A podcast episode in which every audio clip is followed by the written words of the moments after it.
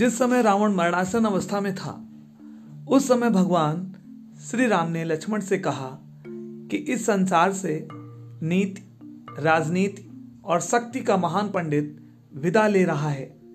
तुम उसके पास जाओ और उससे जीवन की कुछ ऐसी शिक्षा ले लो जो कोई और नहीं दे सकता। श्री राम की बात मानकर लक्ष्मण मरणासन अवस्था में पड़े रावण के सिर के नज़दीक जाकर खड़े हो गए। कुछ देर इंतज़ार और अपने को अपमानित महसूस करने के बाद लक्ष्मण श्री राम के पास पहुँचे और बोले, भैया, मरणासन पड़ा है, लेकिन इसका अहंकार, इससे पहले लक्ष्मण अपनी बात पूरी कर पाते श्री राम ने बीच में टोका। लक्ष्मण, मेरे भाई, अहंकार रावण में नहीं, तुम में है। विजयी होने का। रावण युद्ध हार चुका है, अब वह तुम्हारा शत्रु नहीं है। तुम उससे कुछ लेने गए थे तो उसके पैरों के पास याचक की मुद्रा में खड़े होते। लेकिन तुम तो सिर के पास आदेश वाली मुद्रा में खड़े थे। शिक्षा पाने के लिए अधिकार नहीं, विनम्रता की ज़रूरत होती है। यदि किसी से ज्ञान प्राप्त करना हो तो उसके चरणों के पास खड़े होना चाहिए ना कि सिर की ओर। लक्ष्मण बात समझ गए। वे तुरंत वहाँ से जाकर रावण के पैरों के पास खड़े होकर शिक्षा देने के लिए अनुरोध करने लगे।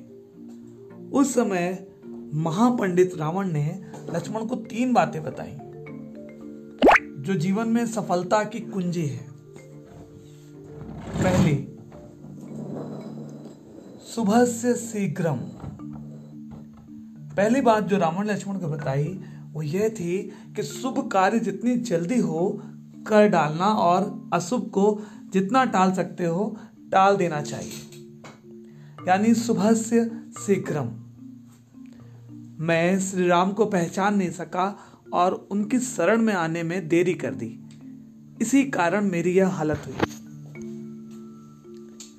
दूसरी, प्रतिद्वंदी को कमज़ोर ना समझो। दूसरी बात यह है कि अपने प्रतिद्वंदी, अपने शत्रु को कभी अपने से छोटा नहीं समझना चाहिए। मैं ये भूल कर गया। मैंने जिन्हें साधारण वानर और भालू समझा, उन्होंने मेरी पूरी सेना को नष्ट कर दिया। मैंने जब ब्रह्मा जी से अमरता का वरदान मांगा था, तब मनुष्य और वानर के अतिरिक्त कोई मेरा वध ना कर सके, ऐसा कहा था। क्योंकि मैं मनुष्य और वानर को तुच्छ समझता था। यही मेरी गलती हुई। तीसरी, राज को राज ही रहने दो। रावण ने लक्ष्मण को तीसरी और अंतिम बात यह बताई कि अपने जीवन का कोई राज हो तो उसे किसी को भी नहीं बताना चाहिए।